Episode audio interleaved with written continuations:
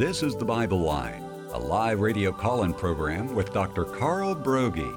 Dr. Broggi is the senior pastor of Community Bible Church of Beaufort, South Carolina. And for the next hour, he's available to answer your questions, providing biblical insight and wisdom for everyday Christian living. Our phone lines are open, and if you have a question, you may call 525 1859 locally or outside the immediate area, call toll free 877 924 7980. Now let's join Dr. Carl Broggi. Study and show yourself approved of God as a workman who is not ashamed, rightly dividing the word of truth. I welcome you this hour to the Bible Line, and if you are a first time listener for the next hour here at WAGP.net or at 88.7 FM, however you may be listening, we will be taking people's questions. You can call in directly. Our toll free 877 number is simply the call letters WAGP 877 WAGP 980. Or you can use the 843 South Carolina Exchange, and that's simply 525 1859. Uh, when you call, we will take your question either live on the air, or if you're more comfortable, you can simply dictate it uh, to our volunteer and they'll shoot it here into the studio. Well, with that said, you can also email us, and we get a ton of email questions, and it takes us a while to answer them. So many come in from different states and different countries sometimes and but when your question is answered you are shot an email so you can listen to the audio file and that email address is tbl it stands for the bible line at wagp.net well, Walter, let's go ahead and we'll get started this morning. All right. Yes, sir. Our first question comes from Lawrence out of Carlisle, Pennsylvania. He asks In your sermon titled A Glimpse of Heaven, you mentioned a book that you wrote proving the Bible is true, accurate, and can be trusted because of prophecy. I'd love to buy a copy, but I cannot find it on your website. My question is what is the title and how can I order a copy? Thank you very much for your time and attention. I suppose, Walter, we should put that on our website. Yes, and, sir. Uh, it's available and uh, through Amazon. I don't make money on books. Uh, my heart is just for God's word to go out there however we can. Uh, in fact, we give that to everyone who comes to meet the pastor. It's a meeting we have here uh, locally, and we Zoom it for people on our other two campuses. Uh, but it's a meeting where people can ask questions. But um, Ken Ham did a three volume apologetic series, and I wrote several chapters in those three volumes, and one of them is entitled How to Prove the Bible is True. And we've taken that one chapter out and just put it in a little booklet form. And if you go to Amazon and just type in Carl Broggi, How to Prove the Bible is True, uh, it will bring it up. I don't again, I don't make any money on it. You know, when you sign up and do a book through Amazon, you set the price and I said, What's the lowest price we can set it at? And that's what it's at. Uh, the only one who makes money is Amazon, but we're glad to provide that for you. If you can't afford it, you can just write us at Search the Scriptures. If you go to Search the Scriptures and there's a drop down menu, ask Dr. Broggi a question, you send us an address, we'll mail it to you for free if you can't find it, but it's a big help if you want to buy it yourself. All right, good question. By the way, in that booklet, what I do is I walk through how do we know the Bible is the only book God ever wrote? He did not inspire or write the Quran or the Book of Mormon or the Upanishads or the Vedas or any other religious book you can think of. The only book God wrote was the 66 books of the Holy Bible. And I go through various evidences to prove that you can, with your mind, verify that. So when we talk about becoming Christians, we're not taking some blind leap of faith and setting our brain on a shelf and or trying to work ourselves up emotionally into something that we're not certain is true. No, God has shown himself to be faithful and trustworthy, and based on that, he asks you to take a step of faith. The Bible just being read is enough evidence, and it's really all you would need if you meet God someday you won't be able to say, Well, I never read a book on apologetics that showed the Bible is the only book you wrote. God would say, No, my word is alive and sharper than a two edged sword. And that's all you needed. And it's true. But there are evidences within the scripture that show its unique inspiration. And a Christian should know how to respond to that because two very, very big questions that um, we uh, are confronted with as believers is how do we know Jesus is the only way to God? You know, and with that, a very a subset of a question is what about those who've never heard the name of Jesus? And I wrote a booklet on that about the state of the unevangelized. And then the second question is how do we know the Bible is true? You know, you'll hear ignorant arguments and statements like, well, it's been translated so many times, you can't trust it, and it's all watered down, and this and that. And um, no, there are incredible evidences. So becoming a Christian is not taking a step into the dark, it's stepping into the light. And uh, that's something we should embrace. Let's go to the next question. Great question. I appreciate that. That was out of where, Pennsylvania? Carlisle, Pennsylvania? Yes, sir, out of Carlisle, right. Pennsylvania. I believe we have a live caller. Uh, let me see if we can get him here, Pastor Carl. Good morning, caller. You are live with Pastor Carl. Go ahead with your question. Good morning. That first question was a perfect lead into my question. Um, I've been having a discussion back and forth with someone who says that my Bible is not complete because it does not contain the Apocrypha. Now, I know that's not true. But what I want to do is, I would like to know where I can access information and read the books that are in there that don't belong in there, and um, and how many books are there total in the Apocrypha? Like, and how did they choose how many to put in their Bible? And I know you know who I'm referring to. Well, it's um, it's a good question, and uh, let me see if I can respond to it. What I would direct you to first would be my course on bibliology. Uh, so I have a course in our Institute of Biblical Studies, and one of the classes is called bibliology, and uh, I will often say it's not for the faint-hearted. I believe it is our single longest course. There's over 500 pages in structured notes and one of the sections on bibliology con- con- concerns canonicity. So even if you didn't want to listen to the whole course, which I think I taught over like 20 Wednesday nights, you could simply listen to uh, the section on canonicity. Why do we have 66 books? Why do the Roman Catholics uh, include the Apocrypha? And I might even add the Orthodox Church has a few more than the Roman Catholics do and sometimes they kind of um, bury them craftily and I think dishonestly. For instance, in your Bible, if you open the book of Daniel, you'd find there's 12 chapters. If you opened up the Roman Catholic Bible, you'd say, oh, there's 14 chapters. I didn't know Daniel had 14 chapters. He didn't. And by the way, when they found the Dead Sea Scrolls, the Dead Sea Scrolls didn't have 14 chapters in them. Of course, there were no chapter and verse divisions when those scrolls were written. That's added almost a thousand years after the Bible was completed. But the book of Daniel and the Dead Sea Scrolls ends where your Bible ends. And so uh, the apocryphal books, there's two groups of books. There's the apocrypha and then there's the pseudepigrapha. Let me res- respond to both. The apocryphal books are those books that are written between the last author of the Old Testament, whom we would put as Malachi, and he really falls at the end of the age. And the first writer of the New Testament, some would debate whether Mark's gospel was preeminent over Matthew. I would argue for Matthean authorship, and it actually falls in chronologically as they were written, but it doesn't make any difference. But between Malachi and Matthew, there's a 400 year period. We often call it the years of silence when there was no prophet in Israel in either case, and by the way, there were there were signs that marked the man as a prophet. So we know there were no prophets in Israel. And again, I cover that in my course on canonicity. But in either case, um, w- during that 400 year period, there were some books that were written that are um, give some insight and flavor as to what happened in Israel's history, and some important books that were written.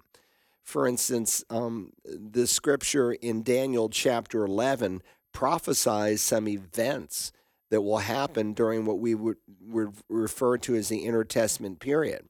And so you have historical records, not just by Jewish people, but also by secularists, that actually demonstrate the prophecy that was going to be fulfilled during the intertestament period. And that's significant. And again, the critics would say, well, Daniel is so incredibly precise in terms of its prophecy that it was a second century AD writing. And of course, the Dead Sea Scrolls smothered that. totally obliterated that.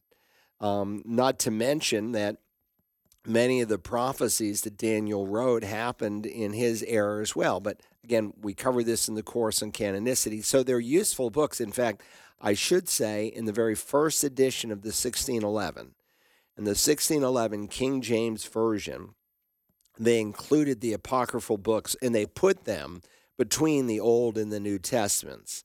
And so if you read the preface, and some of you maybe bought the 400th year edition of the King James Bible. And it was really a great um, edition they put out because they made it readable because a lot of the letters in 1611 the way we formed english letters are very different from the way we form them today. So it made it more readable. But you also got to read the preface the original preface of the 1611 and of course they wrote in that preface among other things that they were in the process of learning Hebrew and Greek, and some of them did not consider themselves as scholarly as maybe others who would follow. Why? Because the Bible had been neglected for so long, and the only translation the church used for nearly a thousand years was the Latin Bible.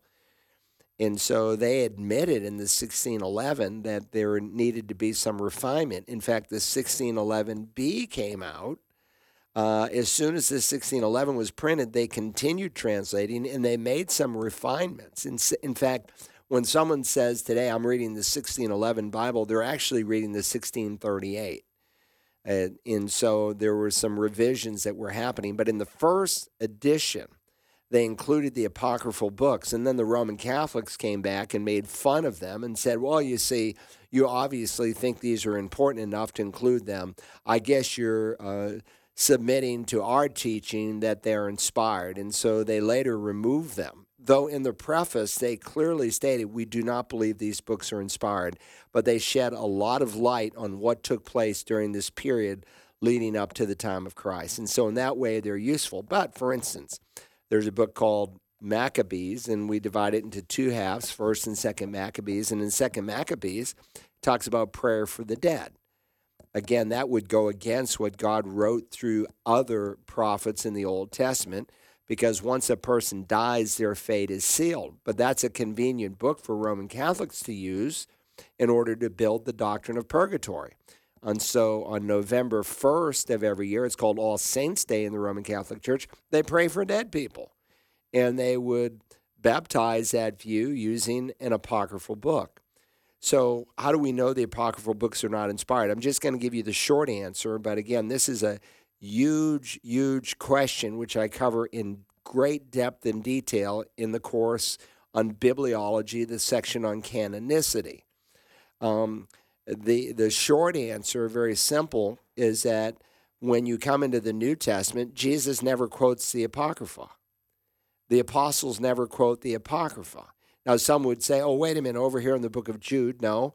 What came first, the chicken or the egg? There were some things that were part of oral tradition that a few apocryphal books wrote down, but they were part of oral tradition. And when the Lord had a writer like Jude quote an oral tradition, then he put his stamp of approval on it that this is an oral tradition that can be believed and you can embrace it as true. And so again, if those books were inspired, why doesn't God, through his apostles and the Lord Jesus himself, quote them? They don't because they don't view them as inspired. Then there's what we call pseudepigrapha. Graphe is to write pseudo, false, so we call them the false writings. And these are books that are written after the canon of Scripture is completed. Now, Catholics and Orthodox don't include them. Uh, they just include the apocryphal books, and again, even the Orthodox Church, like if you had an uh, a Bible that the Orthodox Church would was reading, they wouldn't have 150 Psalms; they'd have 151 Psalms.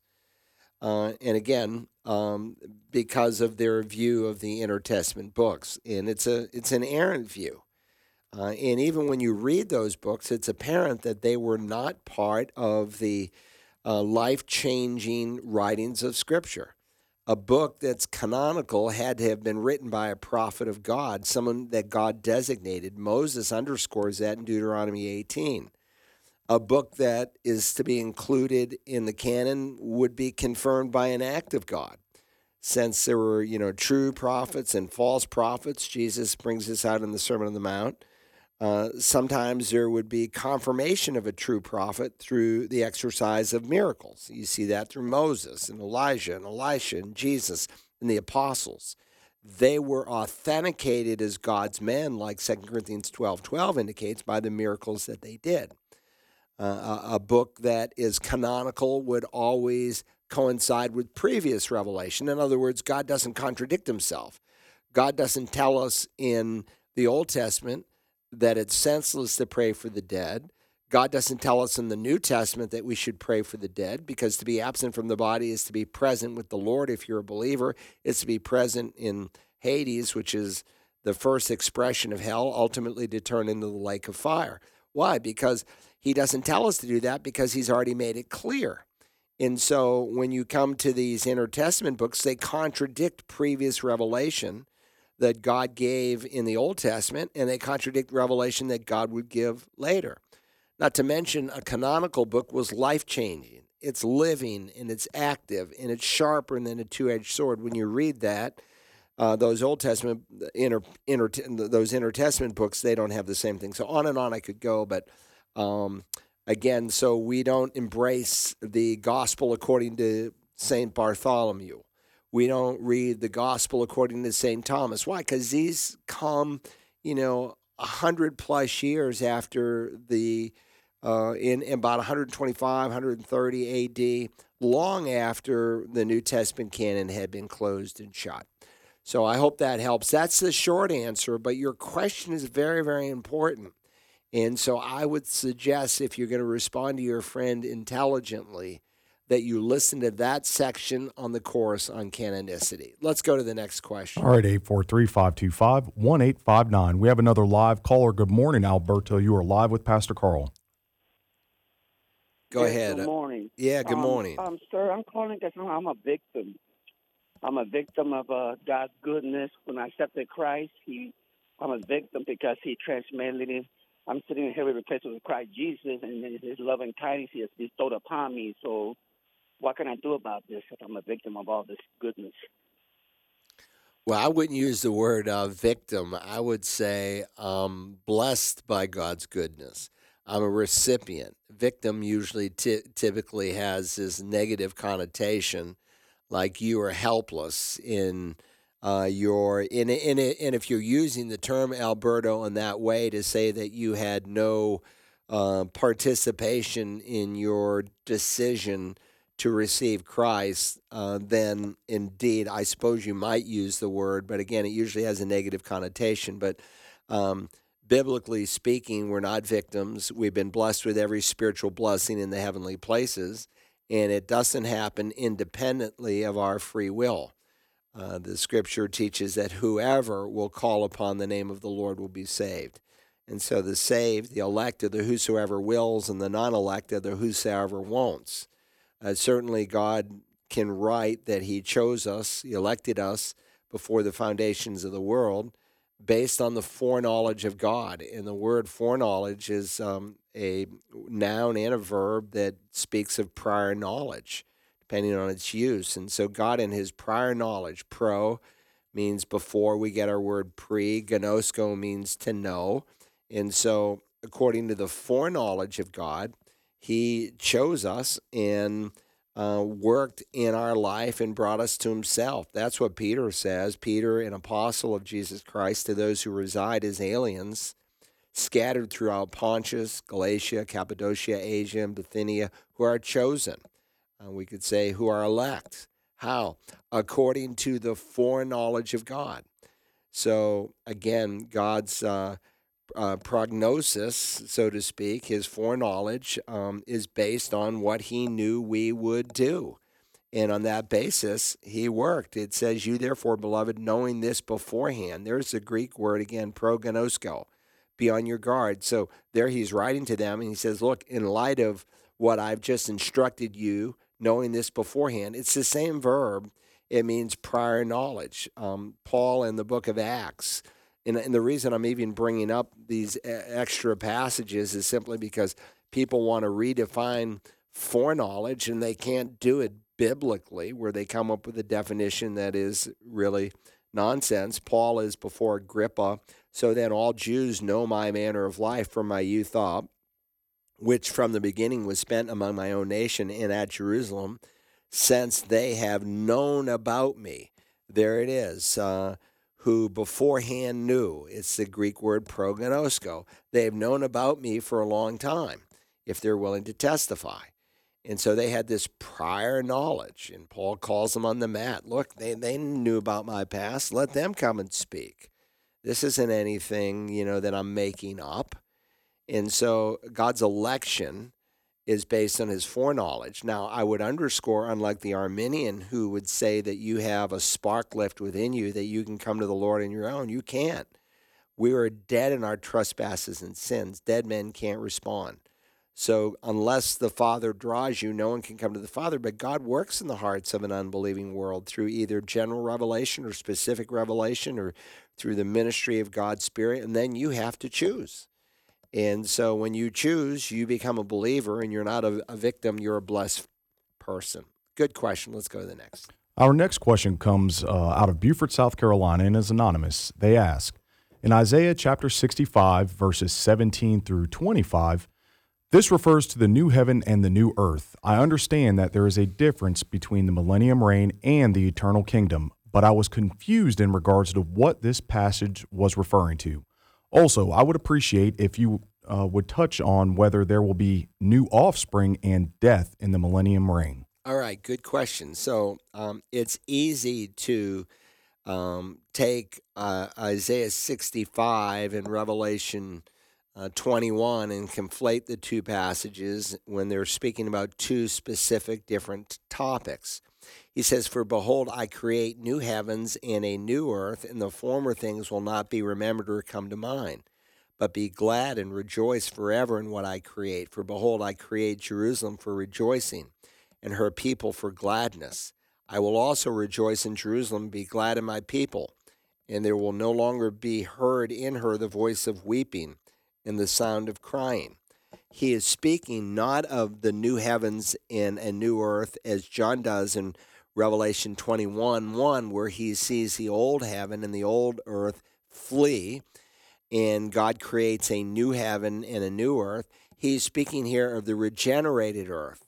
When Peter, like in Acts 3, speaks of the coming kingdom, he speaks of this time of uh, the reign of Messiah when God, to use Jesus' words, will regenerate the earth. And with the earth, he is somehow regenerating the heavens. But clearly, this is different. And we know that for several reasons. Uh, again, at the uh, coming of Christ after he rules for a thousand years upon the earth, this current earth that we are on uh, at the end of the millennial reign of Christ is going to be destroyed. And so scripture reminds us know this first of all that in the last days mockers will come and he describes what will happen and and then he reminds us that although God once destroyed the world through a flood, he said, But by his word, the present heavens and earth are being reserved for fire, kept for the day of judgment and destruction of ungodly men. And so he reminds us that the day of the Lord will come like a thief, in which the heavens will pass away with a roar, and the elements will be destroyed with intense heat, and the earth and its works will be burned up. So, this current heaven and earth is going to be destroyed. And he says, We're looking for and hastening the coming of the day of God, because of which the heavens will be destroyed by burning, the elements will melt with intense heat. Sometimes you will have Christians Again, they conflate these two passages and they think that, oh, you know, God's just going to take the earth that we're on and uh, he's going to fix it up. No, he's going to destroy it. Uh, the scripture says in Revelation 21 1 that I saw a new heaven and a new earth, for the first heaven and the first earth passed away, and there was no longer any sea. So, again, even this um, judgment that takes place right prior to it, we call the Great White Throne Judgment it takes place at a time when uh, heaven and earth is gone. And so it's somewhere in outer space right before God creates a new heaven and a new earth. So clearly, we're, we're talking about two different things, but it's new in a very real sense. in that it's regenerated. And there are characteristics of it that are very different from the earth that we're on. And so, for instance, in continuing reading here, not only will there be no more heartache in Jerusalem, which has been their history, no more weeping, no more crying. The next verse says, No longer will there be in it an infant who does not live but a few days, or an old man who does not live out his days. For the youth will die at the age of 100 and the one who does not reach the age of 100 will thought to be will thought to be accursed. And so again, he, he's describing here uh, a, a, very very different time frame in human history. I think it would parallel the days before the Great Flood, when based on the way the heavens and the earth were, people lived a long period of time. I cover this to some extent in my series on the Genesis on the book of beginnings and there in that book we refer to the Great Flood. And of course, even science, sometimes in mocking Christians, will say if every single cloud on the earth rained at once, then uh, at most there'd be 18 inches of water, 18 to 20 inches of water across the planet. How can you say that the highest mountain in the world was 18 inches underwater? For that's what the Genesis account teaches because God opens up the waters in the depths below, you know, whether you know it or not. You know, we're, we're sitting on lakes and rivers uh, underneath our feet. You know, they came and dug a new well in my yard recently and they had to go down 220 feet and they hit one of those great aquifers, an underground lake, to suck up the water so I can have fresh, pure, unchemicaled water to drink from. And, and God also brought water from above. And so it's often argued that there was a canopy around the earth because the scripture teaches that Moses never felt a raindrop, that God watered the earth with a mist from below. And so if uh, John Whitcomb in his book, The Genesis Flood, is correct, and he was a great scientist who taught at Stanford University, he said we had a terrarium effect where a mist from below would come up and water the whole earth. And that's part of the reason why people live for so long because that protective covering was uh, there, but now it's gone. And so, again, he's describing that there'll be death in the millennium nonetheless. And if you only live to be 100, for some reason, you're considered to be cursed. Now, you know, I might joke to a 100 year old person, now, who is this young lady who turned 100 today? Well, if we're living during the millennium, that would not be a joke because a young man would be considered to be a 100 unless he's cursed. Why? Because God will be ruling and reigning with a rod of iron. Um, going on further here in Isaiah, they will build houses and inhabit them.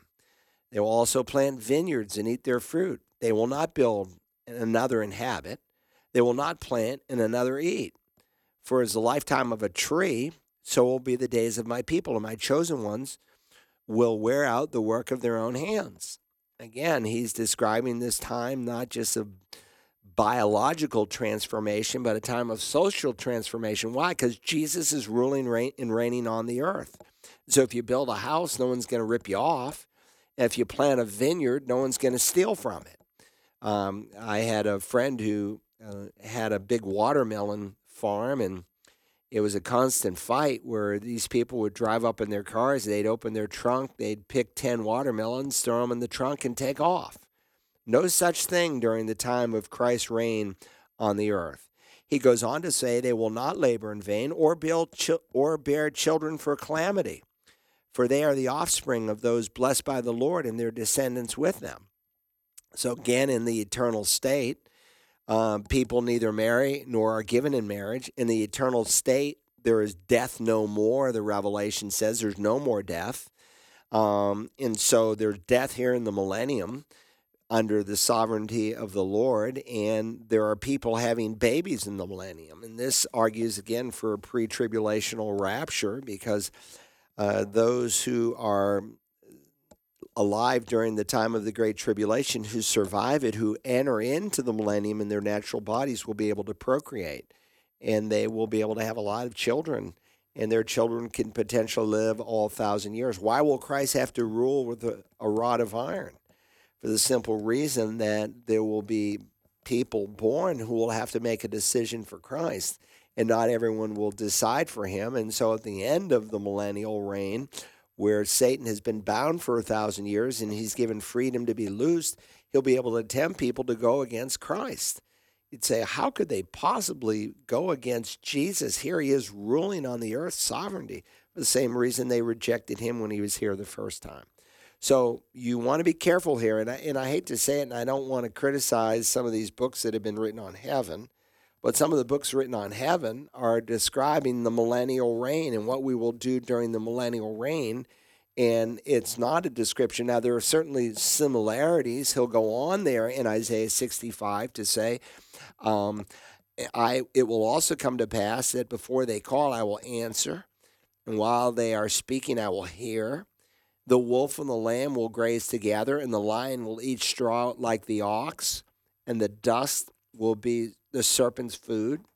They will do no evil or harm on my holy mountain. He's ruling and reigning with a with a rod of iron. So it's not until the end of the millennium that they are able to do some things when Satan comes and tempts them one final time. This is a very different age. Don't confuse it with heaven. Certainly there are parallels, but it's a very different age. And you might want to listen to a sermon I recently did. I actually did two sermons recently on the millennium.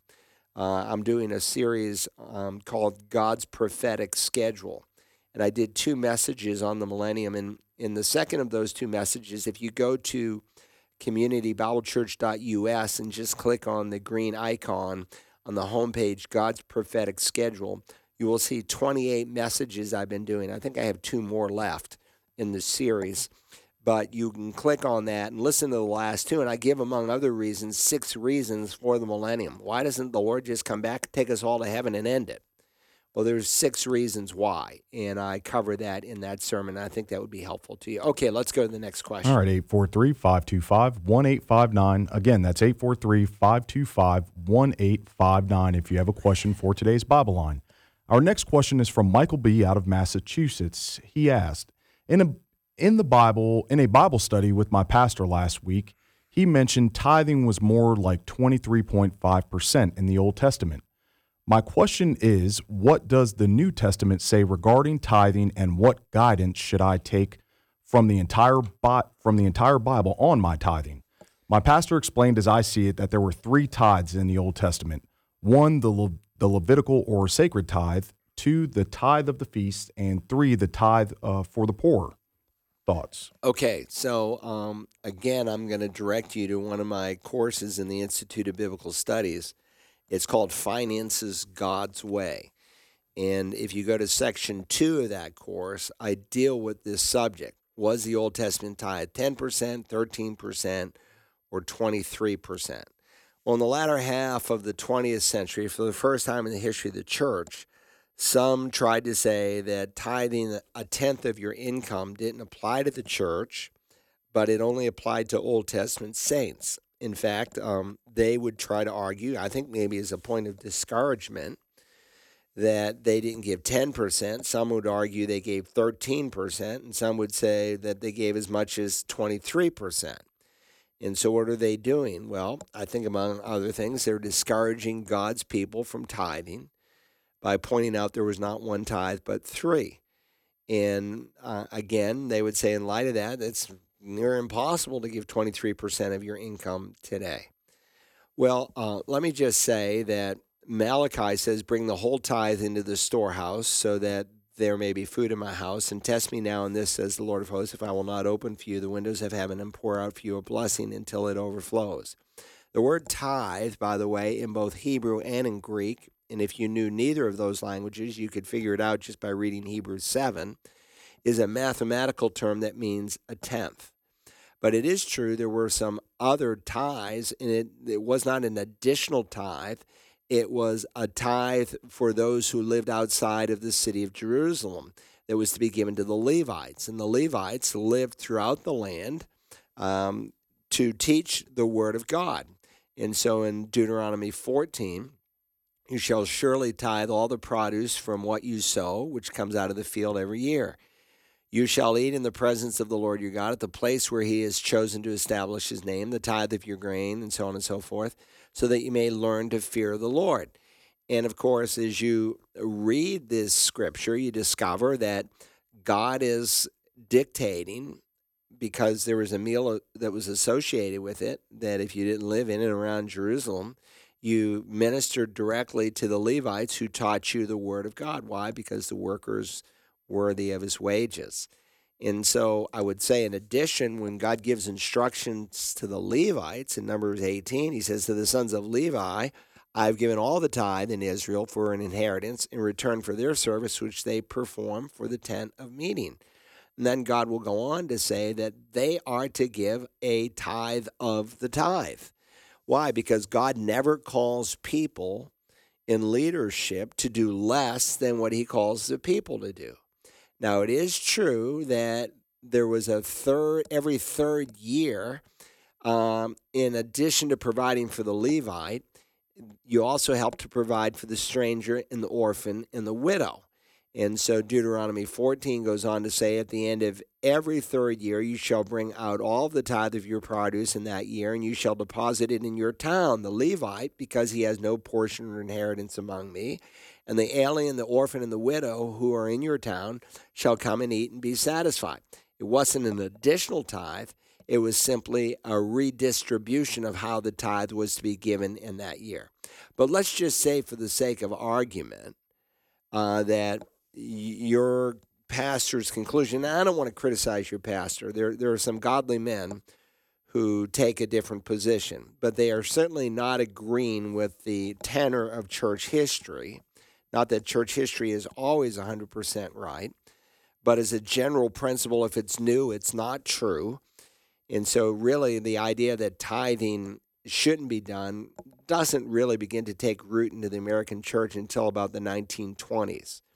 But even if one gives the benefit of the doubt and they calculate the tithe at either 13% or 23% instead of 10%, I think if you look at the overall structure of Scripture, you would see that the tithe, even for today, is 10%. How do I know? Well, remember, before Moses came on the scene, tithing was practiced. You can read in Genesis 14 and verse 20. Abraham gave a tenth of all that he had to Melchizedek. And by the way, this is highlighted in Hebrews 7 1 to 3. A tithe means tenth. And of course, in the book of Hebrews, some would say, well, that was a pre incarnate appearance of Christ. I don't think so, but I do certainly think, at the least, it was a type of Christ, what Melchizedek was. He was a prophecy of what Jesus was going to do in what Jesus would be like in terms of his office as both priest and king.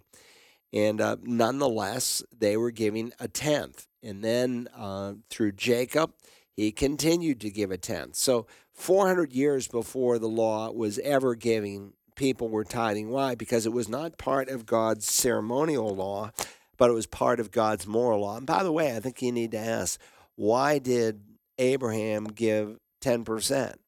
Why didn't he give 2% or 33% or 100%? Because Abraham responded to what God had showed him. He was a man who walked by faith. He's described as the father of the faithful, the father of all who believe, the friend of God. And as God's friend, God had given him special revelation. Remember, the first verse of Scripture was not penned until Moses comes some 400 years after Abraham. But faith comes from hearing and hearing by the word of God. And so he responded to what God had revealed, as did Jacob, where Jacob gave a tenth of all that he had. And when you come to the New Testament, God reaffirms the principle of tithing through Jesus. Jesus said in, in, in a number of passages, like Matthew 23 23, Woe to you, scribes and Pharisees, hypocrites! For you tithe mint and dill and cumin, those are spices in your garden, but you have neglected the weightier provisions of the law, justice and mercy and faithfulness. But these are things that you should have done without neglecting the others. Christ's point is, is there's no competition between justice and mercy and faithfulness and tithing because they're all part of what God calls us to do. And so tithing is not contrary to the principle of grace. Uh, if anything, it's a motive, it's undergirded by grace.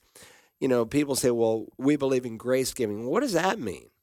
You know, uh, if if you don't have a, a starting place, what does it mean? Well, I don't know. This Sunday, I feel like giving, I don't know, one percent.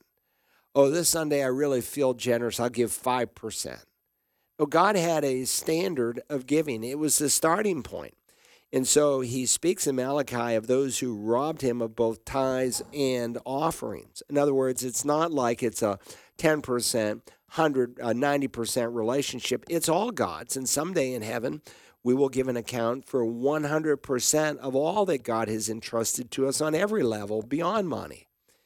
And so it's all God's. And so we are to be sensitive to the Spirit of God. And so it's not simply an issue of percentages, it's an issue of the heart. And of course, as you read the New Testament, Christ never revises the law downward. He always revises it upward. He said, You've heard the ancients say you shouldn't commit adultery, but I say to everyone who's angry with his brother is guilty of murder. Um, or he said, You've heard it's committed, you shall not commit murder, but I say, Who's ever angry with his brother has committed murder. He'll go on to say, You've heard it said that you shouldn't commit adultery, but I say to you that everyone who looks at a woman to lust in his heart has committed adultery. So he never revises the law downward, he always brings it upward.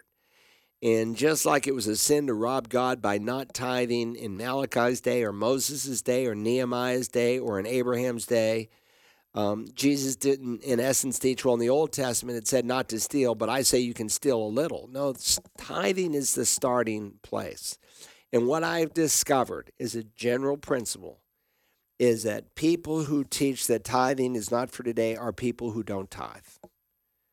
They're just people who don't tithe. And, you know, if you go to a pastor and say, well, you don't teach tithing, can I ask you a personal question? You don't have to answer it, but can I ask it to you? Do you give at least 10% of the monies that God puts in your hand? Do you tithe to this church? Do you give at least 10%? If I were to get your W 2 forms, could you show me that you give at least 10%? And what you'll discover is that the answer for most of these people is no. And that's why they teach against tithing. They are putting their experience over the authority of Scripture. And occasionally I'll hear someone, even on WAGP, who say if you're in a financial, you know, pinch, you shouldn't tithe. And that, that's, that's really not good counsel. That's bad counsel. Uh, Jesus made it very clear that you know, we're not to teach people to go against the law. Whoever then annuls one of the least of these commandments and so teaches others shall be called least in the kingdom of heaven. But whoever keeps and teaches them shall be called great in the kingdom of heaven. So listen, Abraham commences tithing. Jacob continues tithing. Moses commands tithing. Jesus commends tithing. You shouldn't cancel tithing. You should do what God's word said. And one of the reasons so many Christians have financial difficulties is because they don't obey what God says. And it really changes your whole financial picture when you start with the tithe because it causes you to stop, to slow down. You're acknowledging that this is all God's money, it's not my money. And um, two, it's not like it's a silver bullet that if I just give 10%, I'm going to see financial blessing if we violate other commands of Scripture in terms of giving, in terms of saving, in terms of investing, in terms of debt. They all corporately function together. And so, again, this notebook, it's about 120 pages long on my course on financial freedom God's way. I talk about, you know, debt free living. I talk about, uh, you know, how to pay off your house in 15 to 18 years instead of 30 years. And all debt is not forbidden. So, what is forbidden? What is allowed? What is not allowed? Some debt is spoken against very sternly in Scripture. Most Christians haven't thought about it. They're just doing what the culture said. Spoke to someone recently in the office and young Marine, and he had $28,000 in credit card debt. And he said, But you know, I talked to my friends, and I guess I'm kind of average. A lot of them even have more. And look, this is the mess that American families and American Christian families are in because they've ignored God's principles on giving. So I'm not here to rank on your pastor, but I would say he's wrong. And uh, I think you need to listen to my course where I walk through all of these verses carefully, contextually, that it was not 13% or 23%, but 10%. And that's the starting place. Because again, it's not simply an issue of percentages, it's an issue of the heart. Good question. Let's go to the next. All right. Our next question comes uh, from Bert out of Bluffton, South Carolina. He writes Dr. Broggi, expounding on your wonderful Resurrection Sunday message, do you think that one possible explanation of why Jesus wasn't immediately recognizable in his first appearance after his resurrection was that he still had many scars from the horrific punishment he endured just before the crucifixion? We know his resurrected body had scar, uh, nail scars. Then we know in Revelation he looks differently than he did before his ascension into heaven. Well, it's an interesting observation, but I would say no, I don't think that's the reason. Uh, simply because when we are resurrected, the scripture reminds us that there's a parallel between Christ's resurrection and our resurrection. God is going to have as a forever testimony the nail scars in the hands and feet of Christ as a testimony for all time of what Jesus did and why we're even in heaven. Paul will say, For our citizenship is in heaven, from which also we eagerly wait for a Savior, the Lord Jesus Christ, who will transform the body of our humble state into conformity with the body of his glory by the exertion of the power with which we himself which he has, even to subject all things to himself. So I don't think when they saw Jesus, there were still cuts on his face or arms, and he was trying to hide those until it healed because he's in his forever glorified body. And uh, God, in his providence and as an eternal testimony, has allowed the nail scars and the other scars on his feet to be retained and even the scar on his side. So I don't think it's that at all, just because when you get your resurrection body, if you're paralyzed, you're going to have a body like Christ. You're going to be able to walk. Uh, if you had a deformed arm, it won't be deformed. And so there's a parallel, and John teaches the same in other passages. So uh, I just think that God was initially, uh, as I said, for his reasons, initially hiding his presence, and then he made himself known. So, again, as I argued in that sermon, I don't think it was her eyes filled with tears. I think it was the same reason why Christ on the Emmaus Road uh, hid his full identity. But clearly, uh, they knew it was Jesus on the beach in John 21. They knew it was Jesus on the first Sunday resurrection night. Eight days later, a week later, they knew it was the Lord Jesus. His body was definitely different. And I would say again, it's even different in heaven. And I think the Lord allows us to see the full expression. I didn't cover this on Sunday, the full expression of his glorified body in heaven, because we'll be able to uh, digest that because we will be in resurrected bodies. They were not obviously in the first century when he was still walking on the earth for 40 some years, but his body is um, so magnificent. It's uh, some strong parallels in Revelation 1 between the body of Christ in heaven and the Ancient of Days, the Father.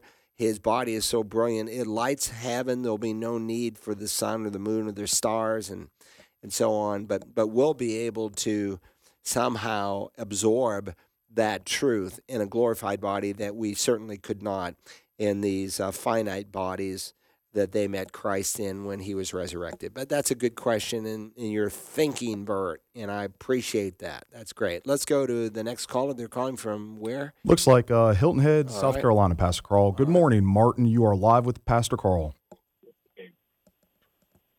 Go ahead, Martin. Martin's breaking up. We can't hear him, so maybe you want to call back. Let's go to the next caller. All right. The uh, well, we have a question from Keith out of Kentucky. Okay. Uh, he writes, "My question is in the Book of Revelation. When do the two witnesses appear? In the first three and a half years of the tribulation, or the second three and a half years? Also." Are there 144,000 starting their ministry in the first three and a half years as well? Yeah, so the 144,000 clearly are in the first half of the tribulation. No one really debates the timing on the ministry of the 144,000 because, again, what you see happening throughout the revelation is very often he will, and this is very typical of Jewish writing. And John is a Jew who's penning this through his personality, through his language, uh, vocabulary that is different from Luke or other writers of the New Testament. And uh, through his personality, the Spirit of God uh, empowers him to write in. He uses a Jewish writing style um, where sometimes an event is told and then we then it goes back and it reflects on uh, why it is told the way it was. You see that, for instance, in the table of the nations, Genesis 10. You say, well, where did the table of the nations come from? How did we get all these nations in Genesis 10? Well, the explanation comes in Genesis 11. And so you see, for instance, in um, the uh, book of Revelation, these seals that are taking place. And then he goes back in Revelation 6 and he pauses and says, Well, let me tell you what was going on during the time of the seal judgments, which cover a span of three and a half years. And he describes these um, 144,000 Jewish men who cannot be killed. And uh, these are Jewish men who are like missionaries and evangelists, and they will accomplish what has not been accomplished during the age of the church. Jesus said, This gospel of the kingdom shall go to the whole world, and then the end shall come. How is that going to happen? Well, it is partially happening today through the faithfulness of Christians who take the command of Christ seriously and go into all the world and they're they're trying to share in their neighborhoods and their places of work and they're supporting missionaries and other endeavors as a community of believers in their local assembly, and that that's important. But it ultimately will be fulfilled. Some people say, well, you know, Jesus can't come back yet because the gospel hasn't gone out to the whole world. Well, that's a second coming event, and that's what Matthew 24 is dealing with. So it's true, he can't come back for the second coming until the gospel goes out to the whole world, but it will go out to the whole world during the tribulation period. The rapture is a non prophetically driven event. That could happen today. This gospel of the kingdom, 24 14, shall be preached in the whole world as a testimony to all the nations, and then the end shall come. How's that going to happen? Through these 144,000 Jewish men who are going to preach the gospel. So they are functioning in the first half, and it's not by accident that the next verse, 24 15, describes the midpoint. How do we know it's the midpoint? Because Daniel 9 definitively tells us the midpoint of this seven year period is when the Antichrist goes into a rebuilt temple and he um, commits the abomination of desolation. When that event happens, whoa, look out. Things are going to really change. Now, the two witnesses, there are some good people who see them, their ministry in the second half I don't. I think what we're seeing here is, again, a reflection of um, God will sometimes look back, sometimes he'll look forward. And so there's this uh, chapter seven where he's describing what's happened. He, he begins to tell us about the trumpet judgments and, and what is happening. And, and then he, he tells us, and some people, by the way, put the trumpets in the first half. I don't. I, I think they fall logically in the second half. But you have these two witnesses, and who they are, well, that's another sermon in of itself. If you were to ask me to be dogmatic, I'd say Moses and Elijah, because we know Elijah is going to come again. Jesus said he would, and he will come in this time frame of the great and terrible day of the Lord and Moses as well. And and they minister these two witnesses for three and a half years. And then what follows is this beast coming up from the sea. Well, the Antichrist has been ruling and reigning when he started the covenant with Israel, but what is different, beginning in chapter 13, is it appears at this point he's inhabited by Satan himself. And so, in the truest sense, he becomes the son of perdition. He is miraculously healed. And from the midpoint on, and no one debates that, you have uh, the mark of the beast that people will take. So in the first half of the tribulation, you have a one world religion that's a conglomerate of all the religions of the world. And at the midpoint, it becomes definitive you can only worship the Antichrist and there's no other right religion. So you've got this going back and forth. I wouldn't shed blood over it if you meet a pastor who puts the two witnesses in the second half. Uh, I just don't see that. In my, I would argue that they fall in the first half. You might want to listen to my series on Revelation. Anyway, we're out of time. Great questions today. If you have a question, You can call Community Bible Church, really the radio station, at 843 525 1859. There's a message that you can hit, and you can give your question in 30 seconds or less, or you can call us live, God willing, next week. Thanks for being with us today. Walk with Christ. Thank you.